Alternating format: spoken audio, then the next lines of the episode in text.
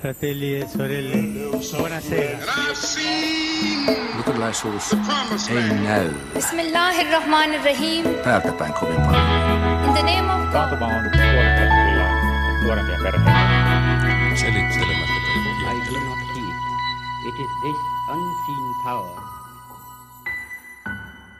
Enää emme elä monokulttuurissa monellakaan tapaa.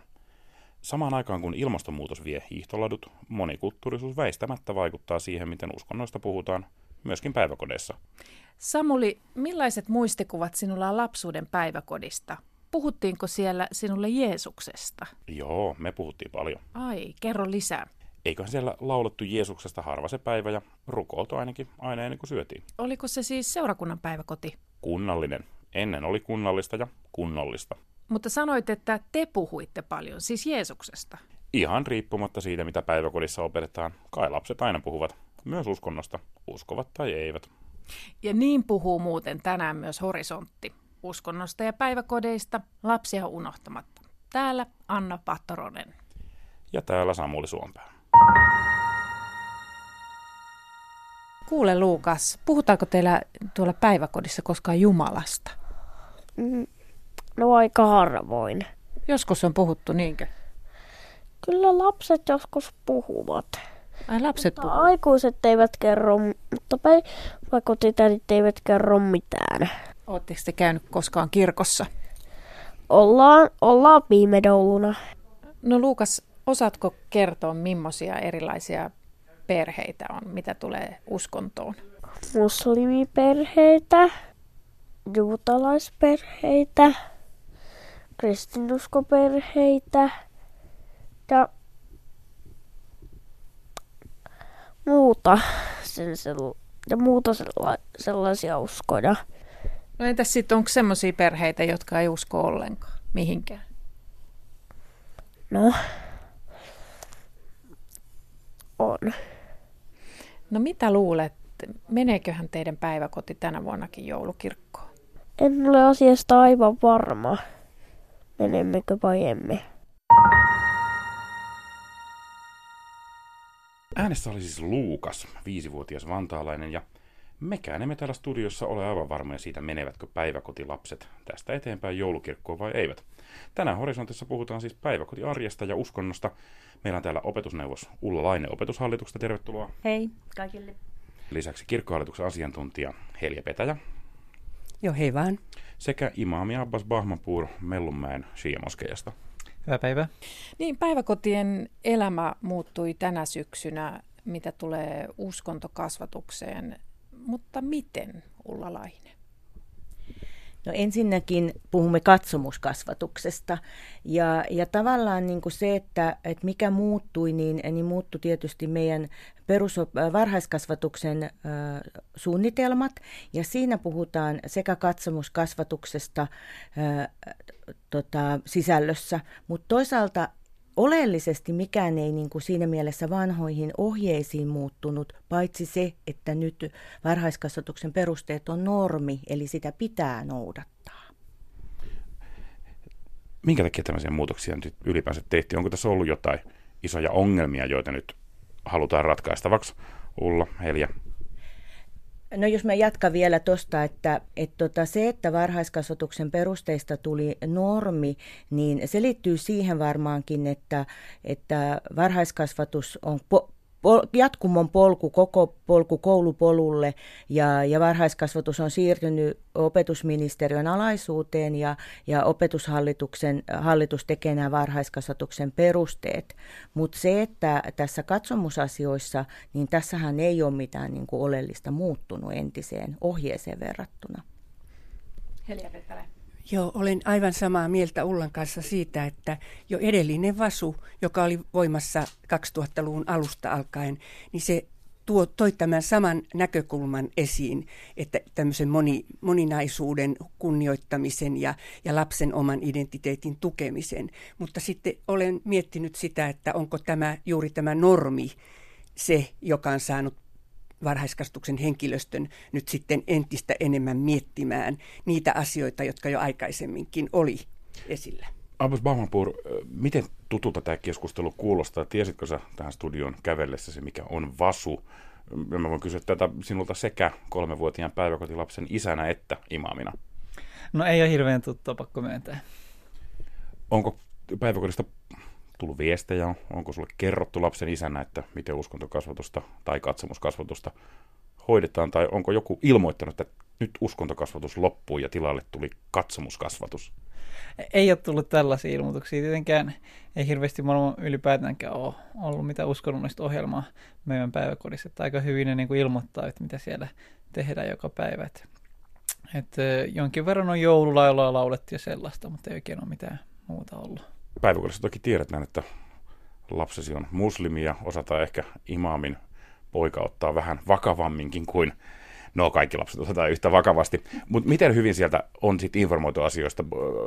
Tule, onko sitä häveliäisyyttä vai onko se jotenkin helppo asia päiväkodissa huolehtia tästä asiasta, kun sinun lapsesi on kuitenkin hiukan erilainen kuin keskimääräiset lapset suomalaisessa päiväkodissa? Öö, niin, en tiedä, onko sitten niinkään erilainen loppujen lopuksi, että kyllä niin kuin, tosi asiallisesti on aina oltu ja aina on kysytty etukäteen, että jos haluat tehdä, että mikä on sovellista ja miten pitäisi menetellä, että hyvin on niin kuin osattu kysyä vanhemmilta, että miten he haluavat, että lapsen kasvatus otetaan huomioon tai erityistarpeet otetaan huomioon. Ja mun mielestä on ollut tosi asiallista tähän asti. Tämä kuulostaa siltä, että mitä isoja ongelmia siis olisikaan. Niin, eli palataan tähän peruskysymykseen, eli mitä, mitä niin kuin nykypäiväkodissa saa Jumalasta sanoa ja puhua ja miten? Ullalainen. No mä haluaisin oikeastaan ensin jakaa niin kuin tämän asian niin kuin kolmeen eri asiaan, kun puhutaan katsomuskasvatuksesta, sitten puhutaan suomalaisista kulttuuriperinnöstä ja perinteisistä juhlista, ja sitten jos puhutaan uskonnollisista tilaisuuksista, niin nämä on tavallaan kolme vähän eri asiaa. Ja, ja jos puhutaan tästä katsomuskasvatuksesta, niin sen pitää olla niin kuin pedagogisesti perusteltua, lapsilähtöstä, ja, ja siinä ei saa olla tämmöistä sitouttavaa vaikutusta, vaan puhutaan niistä lähtökohdista, missä päiväkodin niin kuin lapset on, ja voidaan puhua eri uskonnoista ja mitä eri uskonnoissa niin kuin, ö, tapahtuu ja, ja mitä siellä tehdään ja, ja mihin uskotaan. Ja ennen kaikkea se lapsilähtöisyys ja sitten toisaalta tämä, joka tässä tuli mainittuakin, niin yhteistyössä ennen kaikkea vanhempien kanssa. Tässä on ollut nyt semmoisia otsikoita tällä viikolla, että jos päiväkodissa sanotaan Jeesus, niin samassa lauseessa on oltava myös Allah. Mitä tämä tarkoittaa? Abbas, mahtuuko Jeesus ja Allah samaan lauseeseen? Miksei tietenkin. Tosiaan musliminahan uskotaan, että Jeesus oli Jumalan profeetta ja Allahhan on vaan arabian kieltä sanalle Jumala. Entä Helja Petäjä? Niin tässä varmaan viitattiin siihen, että, että tämä katsomuskasvatus on, on sillä lailla luonteeltaan moninaisempaa kuin aikaisemmin uskontokasvatus tai uskonnolliskatsomuksellinen orientaatio. Eli tässä katsomuskasvatus kulkee punaisena lankana koko sen varhaiskasvatuksen arjen mukana ja, ja tuota, siinä lapsiryhmässä olevat lapset otetaan huomioon, heitä kunnioitetaan heidän oman taustansa kautta ja näin ollen sekin lapsi, joka on vaikka muslimilapsi tai juutalaislapsi, niin hänellä on ihan sama oikeus olla täysvaltainen se ryhmän jäsen ja tulla kunnioitetuksi oman taustansa kautta. Ulla Laine, pitäisikö tässä pyrkiä tasapuolisuuteen? Pitäisikö ne asettaa uskonnot samalle viivalle ja puhua niistä yhtä paljon? Tai onko uskonnot siinä mielessä tasa-arvoisessa asemassa? Me ollaan kuitenkin koko reformaation juhlavuoden ajan ollaan tässäkin ohjelmassa korostettu, että Suomi on läpitte luterilainen maa. No, no tietysti Suomella on paljon semmoisia perinteitä taas, kun puhutaan esimerkiksi perinte- perinteisistä juhlista, jotka liittyy meidän historiaan ja kulttuuriin. Et siinä mielessä tietysti perinteen näkökulmasta asia on vähän toisella, toisesta kannasta katsottuna. Mutta sitten jos puhutaan niin ö, eri uskonnoista tai jopa uskonnottomuudesta, niin kyllä siellä päiväkodissa täytyy olla se ammatillinen viisaus, että, että mietitään vähän, että mistä, mistä ne lapset tulee. Että on varmaan hyvin eri asia jossain hyvin monikulttuurisessa päiväkodissa on, ja kouluissa sehän on ollut jo hyvin tuttua kauan aikaa ja ehkä ei, ei ole tullutkaan enää ongelmia, kun ollaan opittu jo näkemään tämä monikulttuurisuus, niin lapsilähtöisistä pedagogisista näkökulmista. Helja Petä. Joo, ajattelin myös, kun tässä viitattiin tähän, että Suomi on tämmöinen periluterilainen maa, niin minusta tuntuu siltä, että lapsen on kuitenkin hyvä tietää, että minkälaisia tämmöisiä suomalaisia perinteitä on olemassa ilman, että lasta siihen sitoutetaan. Että vaikka joku maahanmuuttaja lapsi, niin tietää, että Suomessa vietetään joulua tai pääsiäistä, vaikka se ei olekaan hänen oman perheensä, perheensä juhla. Niin nyt tota, tässä katsomuskasvatuksessa sen yhteydessä puhutaan tästä, että lasta ei saa sitouttaa mihinkään ää, tiettyyn oppiin, tiettyyn ideologiaan. Onko konkreettisia esimerkkejä tästä, Ullalainen? No mun mielestä konkreettinen esimerkki on se, että, että jos lähtee niin kuin esimerkiksi, että usein me käytetään, niin kuin, että usein olisi niin kuin, joku jou, hartaus joka aamu tai, tai joka viikko, koska silloin se on niin kuin jo sitouttavaa opetusta. Ja niin kuin tässä mainittiin, että, että kun jo järjestetään joku uskonnollinen tilaisuus, vaikka se joulukirkko, niin sitten pitää tiedottaa todella ajoissa huoltajille, sitten pitää keskustella huoltajien kanssa, onko, onko lapsen mahdollisuus osallistua. Nämä, meillä on nämä henkilökohtaiset vasukeskustelut ja, ja silloin täytyy olla mahdollisuus myös siihen, että lapsi ei osallistu tai hänelle järjestetään jotain vastaavaa tai oman uskontokuntansa mukaista ohjelmaa. Eli, eli sellaisista lähtökohdista. Ampus Mahmanpur, Ulla tässä käytti sanaa usein. Oli sitä mieltä, että ei saa olla hartautta usein. Hyväksytkö sinä, että sun lapsesi osallistuisi kristilliseen hartauteen joskus päiväkodissa? Äh, no siis se riippuu, miten hartaudella tarkoittaa. Tietenkin mä haluan, että mun lapsi kasvaa muslimina ja äh, en mä niinku, äh, näe, että hän, varsinkin pienestä iästä se on vaikeaa, että että hän ehkä ymmärtäisi niitä eroja vielä ja pystyisi erotella, että okei, tämä on toi uskonto ja tämä on mun uskonto. Tietenkin sitten kun isommaksi tulee, niin sitten siinä ei ole, se alkaa olla helpompaa ja ehkä myös tärkeää, että lapset osaa osallistua tai ainakin tutustua muiden, muiden tällaisiin uskonnollisiin tapahtumiin, että itsekin on nuorena ja edelleenkin käynyt, käynyt paljon kirkoissa ja ehkä enemmän kuin jotka, jotka kuuluu nimellisesti kirkkoon, että että se on ihan, ihan hyvä ja, ja tärkeää, mutta sitten ehkä nuoressa iässä kun ollaan, niin saattaa myös olla vähän sekavaa lapselle, että se ei osaa vielä oikein erottaa, ei se ymmärrä mitä on kristinusko tai islam tai juutalaisuus. Sitten kun kasvaa, niin se on luontevampaa. Abbas tuossa puhui sekavasta, että lapsi ei välttämättä pysty hahmottamaan näitä erilaisia katsomuksia ja se ei ole mikään ihme, koska me aikuisetkaan ei mm. usein siihen pystytä. Mitä te nyt ajattelette sitten mm. siitä? No mä ajattelen niin, että me puhutaan kuitenkin koko ajan tässä nyt alle kouluikäisistä lapsista. Aikuinen helposti ajattelee, että tässä on nyt jostain opinkappaleista kysymys ja luterilaisista tunnustuskirjoista tai jostain tällaisista.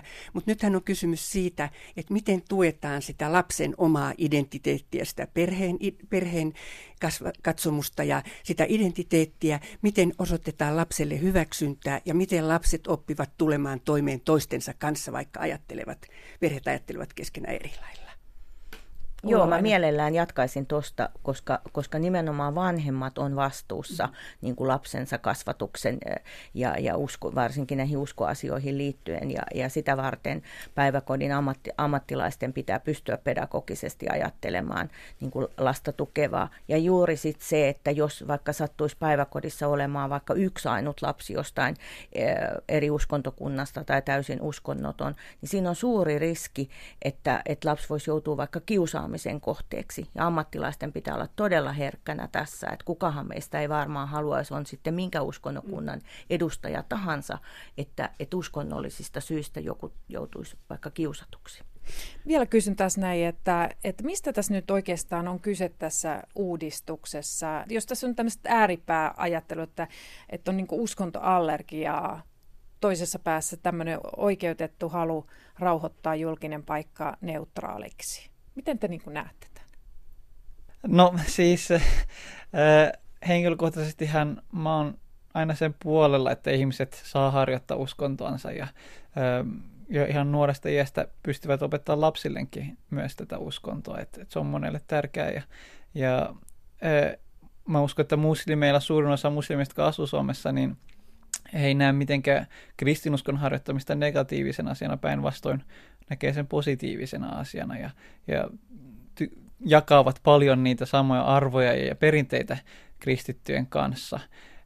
että en usko, että mitään tällaista vastustusta tulisi ainakaan valtaväestön muslimeilta kristittyjen uskonnon harjoittamiseen, mutta tietenkin samalla eivät halua, että heidän omia lapsiansa sitten pakotetaan harjoittamaan kristinuskoa tai kristinuskoon liittyviä asioita.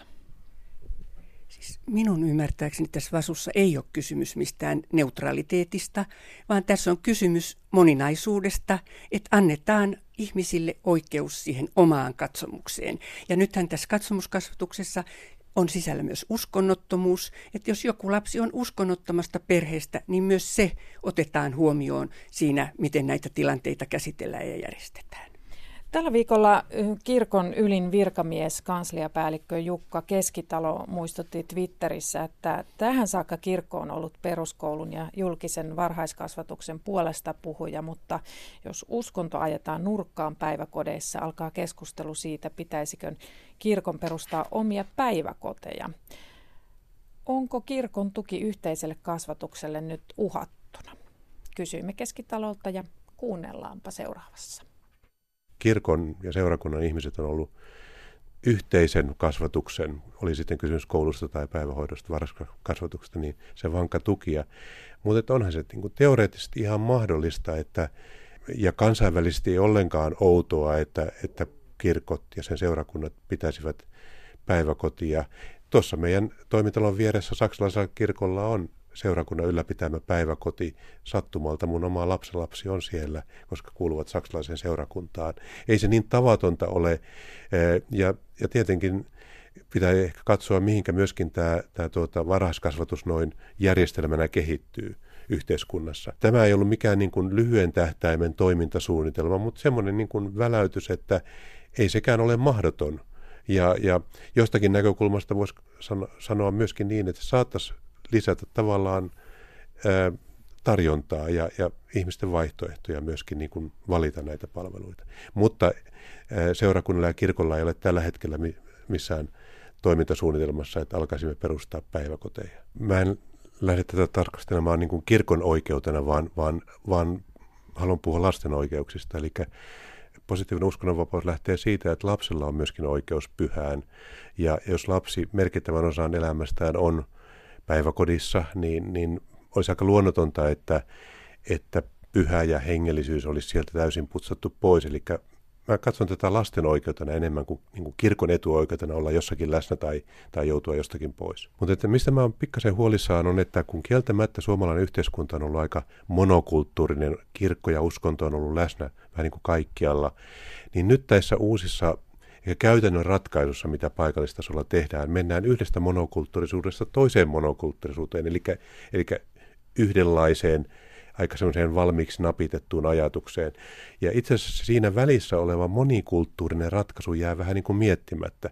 Tuo ruokarukouksen muuttuminen ruokaloruksi on ihan hyvä esimerkki. Siinä välissä voisi olla ihan, ihan kuin vähän pikkasen pysähdyttäisiin miettimään monenlaisia muitakin luovia ratkaisuja, jotka niin kunnioittaisivat perheiden omia tapoja. Jos jossakin perheessä on ruokarukous opittu, toisissa ei. Näitä molempia voidaan kunnioittaa ilman, että mennään yhdestä laidasta toiseen. Kuuntelet Horisontti äänessä oli siis kirkon ylin virkamies, kansliapäällikkö Jukka Keskitalo ja me puhutaan tänään päiväkotien suhteesta uskontoon. Meillä on täällä opetusneuvos Ulla Laine opetushallituksesta, kirkkohallituksen asiantuntija Heliä Petäjä ja imaami Abbas Bahmanpuur. Mitä te ajattelette tästä keskitalon puheenvuorosta? Käykö tässä niin, että tänne Suomeen tarvitaan erityisiä kirkon päiväkoteja? Ulla Laine. No mun mielestä silloin, jos me lähdetään perustamaan niin kuin jokaiselle eri uskontokunnalle omat päiväkodit, niin, niin me ei kyllä silloin niin kuin lähdetä siitä näkökulmasta, että me kasvatettaisiin suvaitsevaisuutta, monikulttuurisuutta, toisen kunnioittamista ja arvostamista. Että kyllä kyllä mä ajattelen niin, että julkisten palvelujen täytyy pystyä tarjoamaan pedagogisesti, pedagogisesti perusteltua oppia kaikille niin, että ne soveltuu ja, ja yhteistyössä vanhempien kanssa mietitään niitä lapsilähtöisiä ratkaisuja. Abbas Bahmanpur, Suomessa olisi tarjolla myös islampainotteisia päiväkoteja. Minkä takia teidän perhe ei ole sellaiseen päätynyt? No, me ensinnäkin ihan käytännön syystä, että päiväkodin pitäisi olla lähellä, lähellä kotia, että jaksa mennä kovin pitkää matkaa, matkaa sinne, mutta tota, varmaan mä oon itse myös sitä mieltä, että niin kuin tuossa mainittiin, että mä en oikein hirveästi tykkää sellaisesta, että eri yhteisöt eristäytyy omiin kupliinsa ja, ja vetäytyy, että kyllä se on ihan hyvä, että nuoresta iästä asti opitaan ö, olemaan sinut erilaisuuden kanssa ja tutu, totutaan siihen, että okei, voi olla, että mun kaveri tekee asiat vähän eri lailla, mutta voidaan kuitenkin olla, olla yhdessä ja olla ystäviä. Et, tietenkin mä samalla myös kannatan ihmisten oikeutta perustaa omia yksityisiä päiväkoteja ja niin poispäin. Että kyllä sekin on myös, myös sellainen perusoikeus, joka pitäisi, pitäisi olla. Että jos joku haluaa sellaisen, niin sitten voi sinne mennä, mutta itse on enemmän, enemmän sen kannalla, että ollaan, ollaan yhdessä, vaikka ollaan erilaisia. Ja tässä on varmaan myöskin maahanmuuttajakysymys, etenkin islamin osalta sillä tavalla, että islanpainotteiset päiväkodit varmaan olisi hyvin paljolti maahanmuuttajia tai maahanmuuttajataustaisten lasten päiväkoteja. Kyllä, varmaan luonnollisesti. Helja Petäjä, mitä sinä ajattelit tuosta Jukka Keskitalon kommentista? No, henkilökohtaisesti ajattelen juuri niin kuin tässä on tullut esiin, että lapsi ei ei kasva niin kuin toisen, toinen toisensa ymmärtämiseen, jos jokainen ryhmittymä tai jopa puolue olisi sitten, niin kuin pitäisi sen oman päiväkodin ja lapsi vasta esimerkiksi koulussa tai tuskin koulussakaan tapaisi ketään eri lailla ajattelevaa. Että kyllähän meidän lähtökohta on se, ihan, jos ajattelee ihan yhteiskuntarauhaa, niin se, että ihminen oppii elämään yhdessä toisten kanssa ja ratkaisemaan niin kuin luovalla ja kunnioittavalla tavalla erilaisia näkemyksiä ja ristiriitoja. Puhutaan nyt vielä tästä katsomuskasvatuksesta. Todella aikaisemmin puhuttiin uskontokasvatuksesta, nyt tämä katsomuskasvatus. Mitä sen sisällöt, ihan konkreettisesti, jo puhutaan niiden konkreettisista sisällöistä, mitä kaikki lapset nyt sitten saavat, kun saavat katsomuskasvatusta? Ullalainen. Jo aikaisemminhan puhuttiin niin kuin uskonnollisesta orientaatiosta mm. ja sekään ei ollut niin kuin tunnustuksellista mm. uskonnon opetusta. Eli siinä mielessä, vaikka sana on vaihtunut, niin, niin tässä ei ole oikeastaan eri asiasta kysymys. Helillä oli tähän joku kommentti. Mä kommentoin Ullalle, että se on uskonnollista katsomuksellinen orientaatio. Eli siinä oli se katsomus jo silloin mukana. No. Joo, no niin korjataan sanatkin oikeaksi. Niin tota, joka tapauksessa niin tässä katsomuskasvatuksessa niin, äh, niin lähdetään siitä, että tutustutaan yhteiseen kulttuuriperintöön, huomioidaan eri, eri uskonnollisista taustoista tulevat lapset, keskustellaan eri usk- uskonnoista, lähdetään sieltä lapsilähtöisesti, lapset saa niin kuin kysyä ja ihmetellä ja, ja ammattilaiset oma osaamisensa, pedagogisen osaamisensa mukaan pyrkii niin kuin vastaamaan lapsen kysymyksiin ja, ja tämmöisiin ajatuksellisiin ja ideologisiin ajatuksiin. Eli hyvin tämmöisestä laajasta, ei-tunnustuksellisesta lähtökohdasta. No millä tavalla kirkko on mukana tässä katsomuskasvatuksessa? Onko se jollain tavalla? No, opetushallituksen ohjeistukset tosiaan ei ole vielä tulleet, mutta että me nähdään niin, että ihan kuin koulun puolellakin niin voi olla oppimisympäristön tarjoajana. Esimerkiksi kaikki tämmöiset historialliset rakennukset, kirkot, hautausmaat, voi olla ehkä antamassa omaa osaamistaan, koska kirkossa paljon enemmän on pohdittu näitä katsomukseen liittyviä kysymyksiä, eettisiä ja, ja moraalisia kysymyksiä, niin voi olla niin tukemassa aikuisia siinä, jos he haluavat miettiä näitä asioita tai antaa, antaa niin kuin sillä lailla apuansa. Kirkko voisi tehdä näin. Entä sitten musli- esimerkiksi muslimiyhteisö tai muut vähemmistöt, miten he tulevat mukaan tähän katsomuskasvatukseen? En tiedä, mitä opetushallitus ajattelee, mutta minä ajattelen, että, että jos lapsiryhmässä on esimerkiksi muslimitaustaisia lapsia, niin joko lasten vanhemmat tai sitten se yhteisö sinänsä voi antaa yhtä lailla tukensa kuin evankelisluterilainen kirkkokin, niin näiden lasten katsomuskasvatukseen. Ullolainen tässä nyökyttelee sen näköisesti, että aivan oikein meni ja hyväksytyllä tavalla. Abbas, sun roolissa voisi nyt kuitenkin olla vähän puolustaa vähemmistä. Eikö tämä tunnu yhtään uhkaavalta vähemmistöuskonnon edustajan näkökulmasta, että nelimiljoonainen kirkko on tunkemassa sinne päiväkoteihin ja osallistumassa uskontokasvatukseen näin voimakkaasti. Se on hymyilyttä. Sä et näytä pelkävä ollenkaan. Katsomuskasvatukseen. Kaivan katsomuskasvatukseen. kuten sanoin, mä luulen, että suurin osa muslimeja ei ole mitään sitä vastaan, että kristityt saa harjoittaa uskontoansa. Ehkä päinvastoin niitä huolestuttaa se, että täällä on niin kuin uskovaisuus ja kristinusko niin kuin siirtymässä taka-alalle. Mutta tietenkin sama, samalla lailla sitten pitäisi taata myös vähemmistöoikeudet sit siinä mielessä, jos lapsille tulee pappi tai joku muu puhumaan kristinuskosta, niin sitten voi imaami tulla myös puhumaan islamista. Että tämä on se, mitä se, niin kuin se tasavertaisuus myös pitäisi taata. Koetko, että teille annetaan siihen mahdollisuus tällä hetkellä? No se on myös organisaatiokysymys itse muslimiyhteisöistä, että meillä ei ole samanlaista organisaatiota tai resursseja kuin mitä kirkolla on. Että siihen sitten tarvittaisiin varmaan valtion tukea ja apua, että saadaan tällaiset toteutumaan myös. Okei, Jukka Keskitalo jakoi tämän huolen tästä vyöryvästä uskonnottomuudesta tai uskontovastaisuudesta. Uskontoallergiasta puhuttiin tämänkin pöydän ympärillä. Mutta otetaan nyt se toinen puoli meille pöydän ääressä – tällä kertaa edustettuna vapaa-ajattelijoiden edustaja tai muuta, mutta Suomessa on paljon perheitä, joissa uskonto nähdään negatiivisena asiana, perheitä, jotka haluavat suojella lastaan lapsen hyvää ajatellen, haluavat suojella lastaan uskonnolliselta vaikutteelta, jotta lapsi ei kasva kierroon uskovaiseksi. Miten me kyetään huolehtimaan tällaisten perheiden tarpeista, joille, jotka ei kuitenkaan halua nähdä ehkä uskonnottomuutta yhtenä katsomuksena muiden joukossa, vaan uskonnollisuuden ja uskonnottomuuden kenties enemmänkin vastakkaisina asioina. Ulla? No tähän ehkä juuri liittyy se, että, että tavallaan niin sekin pitää tuoda, tuoda esiin sitten siellä katsomuskasvatuksessa, että on perheitä, jossa ei, ei nähdä niin kuin ollaan täysin uskonnottomia.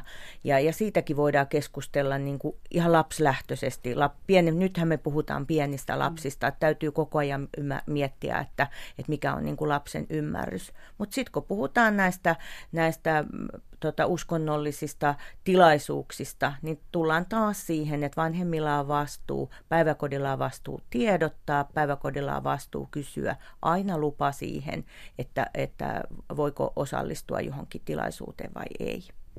Heili Petäjä, kohdellaanko me tässä uskonnottomuutta reilusti silloin, kun etenkin kirkon piirissä välillä sanotaan, että ateismi on yksi uskonto muiden joukossa, tai ainakin kohdellaan sitä niin, kun taas ateistiperhe mieluummin ajattelee edustavansa sitä luonnollista tilaa ilman uskonnollisuutta ja uskonnollisuudesta on sitten erilaisia muotoja.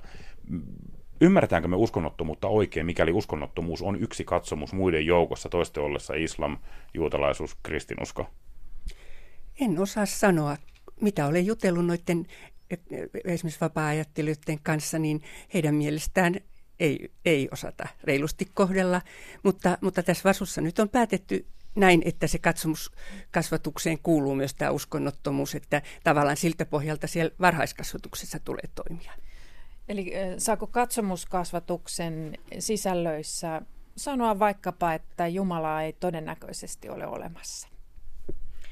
No jos, jos pedagogi tekee näin, niin mun mielestä silloin hän on ottanut jo tietynlaisen asenteen ja, ja tavallaan niin kuin myy sitä omaa ajatteluaan, josta meidän tarkoitus on nimenomaan lähteä niin kuin pois. Eli se, että me kerrotaan, että on olemassa sellaisia ajattelutapoja, että jotkut ihmiset ajattelevat näin ja toiset ihmiset ajattelevat näin, niin, niin tota, silloin me toimitaan oikein. Helja Veteen.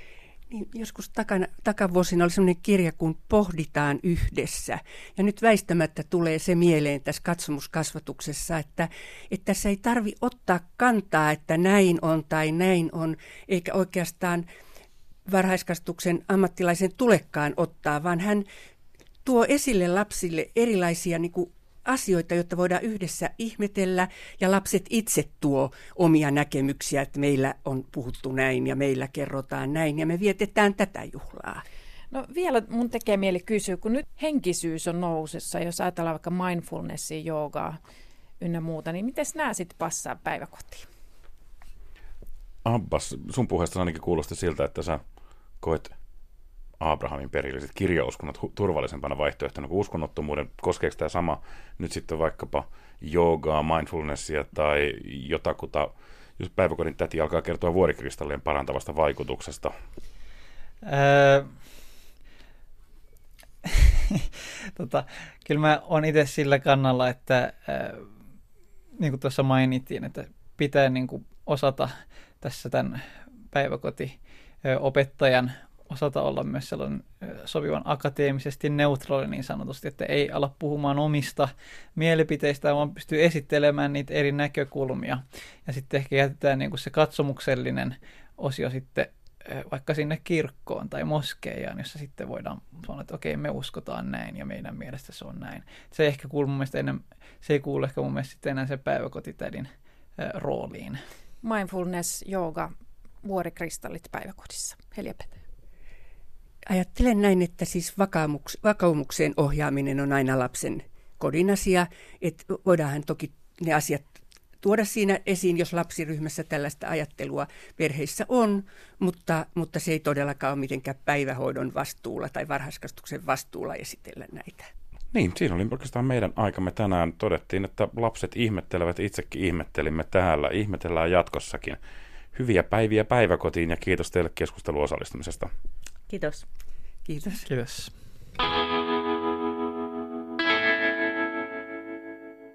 Kuuntelet Horisonttia ohjelmaa uskonnosta, etiikasta ja arvoista.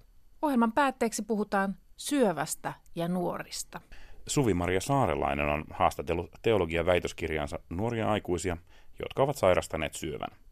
Syöpään sairastuminen nuorella iällä vaikuttaa kokemukseen elämän tasapainosta ja aktivoi maailmankuvaan ja uskonnollisuuteen liittyvää pohdintaa. Tässä Suvi-Maria Saarelainen. Oikeastaan kautta linjan voisi sanoa, että, että se syöpään sairastuminen usein laukasi sen kysymyksen, miksi Jumala sallii. Miksi nyt, miksi minä, miksi tässä iässä. Ja sitten he lähti prosessoimaan sitä, että mihin mä oikeastaan uskon. Että jotenkin se, moni heistä kuvasi, että mut on, meillä on ollut kotona sellaista suomalaista uskonnollisuutta. Ja sitten he lähti niin kun, aika usein tämän sairauden myötä sit miettimään sitä, että, että mikä se on se uskonnon rooli. Uskoks mä niin kuin lapsuudessa tai rippikoulussa opetettu, tai sitten, että mä en ainakaan usko tähän ja tuohon, mutta, mutta sitten jotenkin, että, että alkoi se alkoi pikkuhiljaa se maailmankuva sieltä ehkä hahmottuu vahvemmaksikin. Mutta siinä, siinä vaiheessa, kun oli se epäilyksen aika, pohdittiin, että onko mulla syöpä, odotettiin sitä diagnoosia. Siihen liittyy paljon semmoisia niin negatiivisia jumalakuvia, jotka sitten pikkuhiljaa alkoi hoitojenkin myötä rakentua positiivisemmaksi. Jumalasta tuli semmoinen armahtava huolenpitäjä, turva, tai siitä henkilökohtaisesta jumalakuvasta, että, että se kyllä niin kuin sit pehmeni ja tuli semmoiseksi niin kuin lohduttavaksi.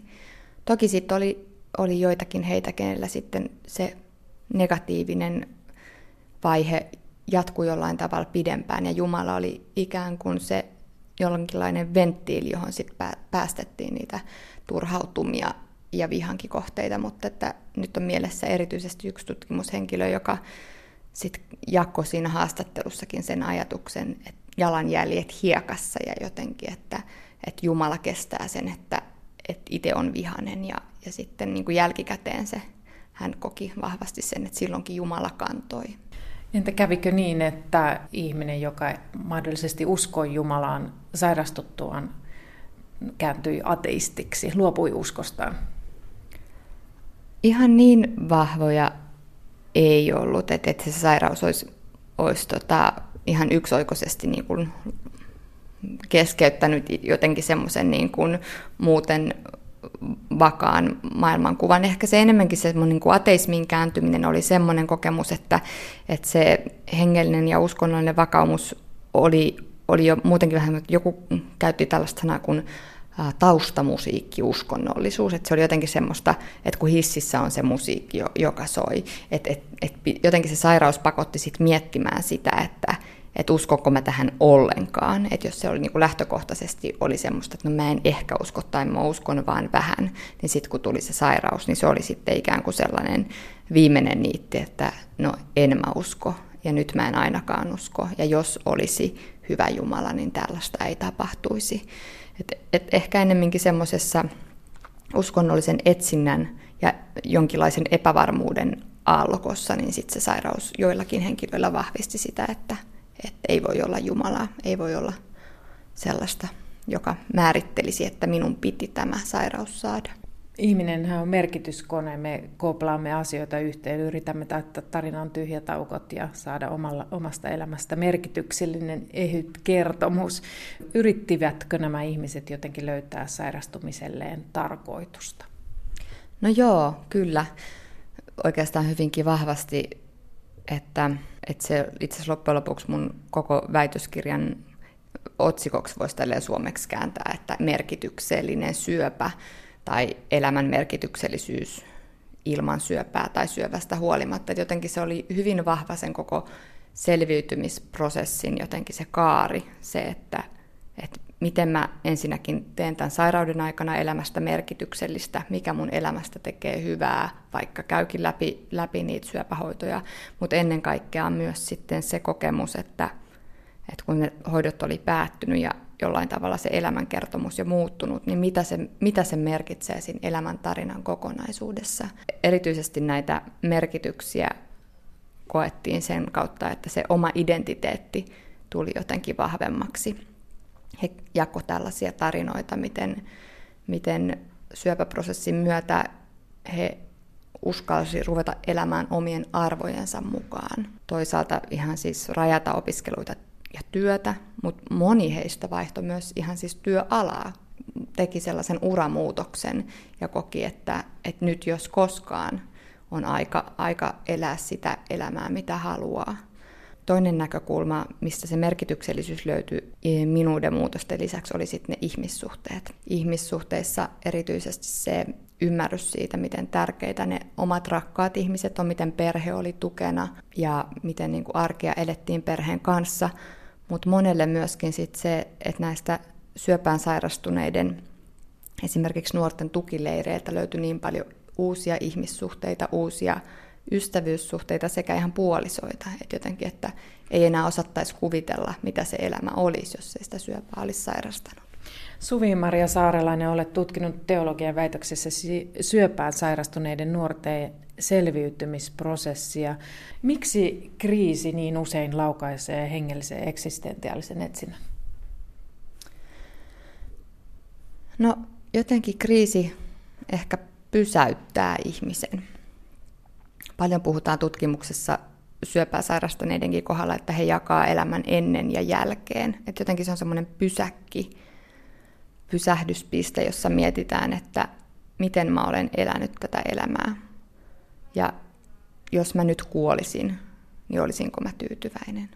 Ja sitten ehkä tässä mun aineistossa he kuitenkin jollain tavalla suuntautuu elämään, jatkamaan sitä elämää. Niin miten mä elän tästä lähtien eteenpäin, jotta mä voisin olla tyytyväinen siihen tapaan, miten mä oon elänyt. Ehkä eksistentiaalisissa kysymyksissä, niin siinä on paljon sitä kuoleman kohtaamista, mutta siinä on paljon myös sitä, mikä tekee elämästä merkityksellistä. Että ihmissuhteet on osa sitä elämän merkityksellisyyttä ja miten, niitä, miten ihmissuhteissa eletään arkea ja elämää. Onko nyt niin, että meillä ei ole tämmöisessä normaalissa, hyvässä arjessa ehkä aikaa ja tilaa pohtia elämän merkityksiä ja tarkoituksen kysymyksiä?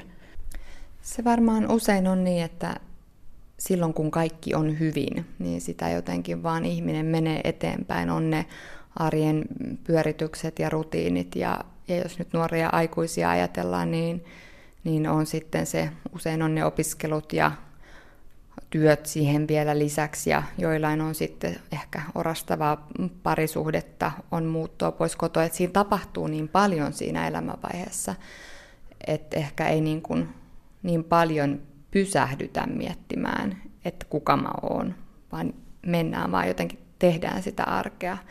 Mutta nuorten aikuisten kohdalla puhutaan myös siitä ää, orastavan aikuisuuden käsitteestä, joka johtaa meitä myös ajattelemaan sitä, että, että erityisesti nuorilta aikuisilta puuttuu tämmöisiä yhteisöjä, mentoring communities on englanniksi se, mitä puhutaan, että niitä nykyään aikana puuttuu ja etenkin meillä hyvinvointiyhteiskunnassa, niin nuoret aikuiset on hirveän yksin niiden elämän suurten kysymysten kanssa. Tai oikeastaan aikaisemmin, että nuoret on yksin ja sen takia se nuori aikuisuus jää jotenkin niin kuin elämänvaiheena pidemmäksi, niin kuin siirtyy pidemmälle, että ei ole niitä yhteisöjä, joissa kysytään, että kuka mä olen, mitä mä olen, mitä, mistä mä unelmoin että, että se on niin kuin yksi, yksi, joka sitten hidastaa sitä kypsän aikuisuuden elämänvaihetta. Suvi-Maria Saarelainen, olet todellakin tutkinut teologian väitöksessä siis syöpään sairastuneiden nuorten selviytymisprosessia. Mikä kuva sinulle syntyy? Löytyykö sairastuneelle ihmiselle hengellistä apua ja tukea, jos hänen hengellinen etsintänsä aktivoituu, kun hän sairastuu?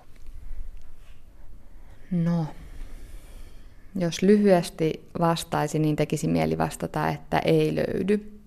Suurin osa näistä henkilöistä koki kipeitä eksistentiaalisia kysymyksiä.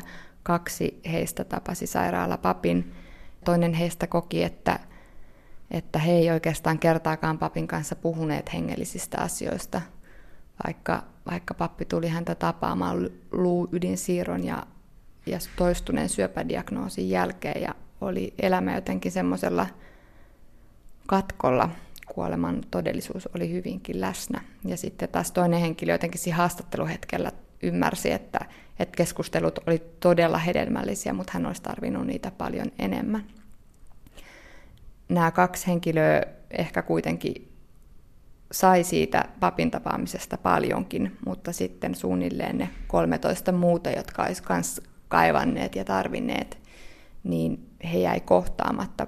Syy ei mun mielestä kyllä ole, ei, ei voi sanoa, että syy olisi mitenkään sairaalapappien tai, tai sen järjest, no ehkä siinä järjestelmässä on jotain, mutta mä se su- suurempi ongelma on tavallaan se, että sitä sairaalapapin, sairaalateologin ammattitaitoa ei tunnisteta.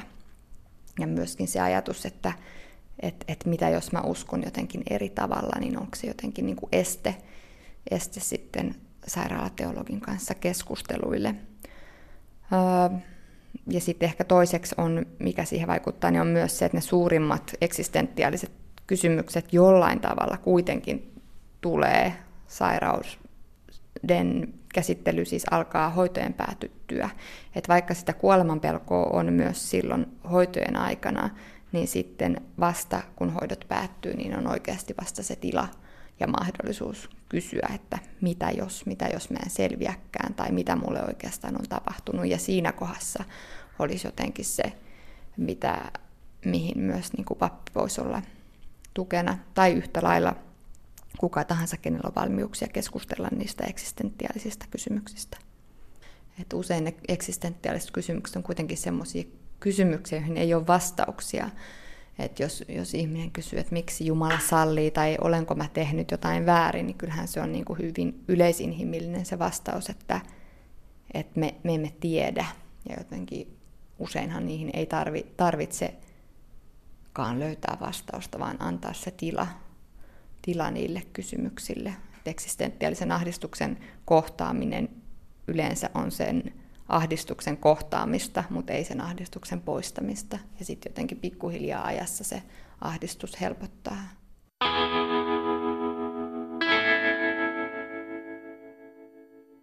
Horisontti jälleen ensi viikolla. Löydät Horisontin myös Yle Areenasta. Kuuntele missä vain ja milloin vain.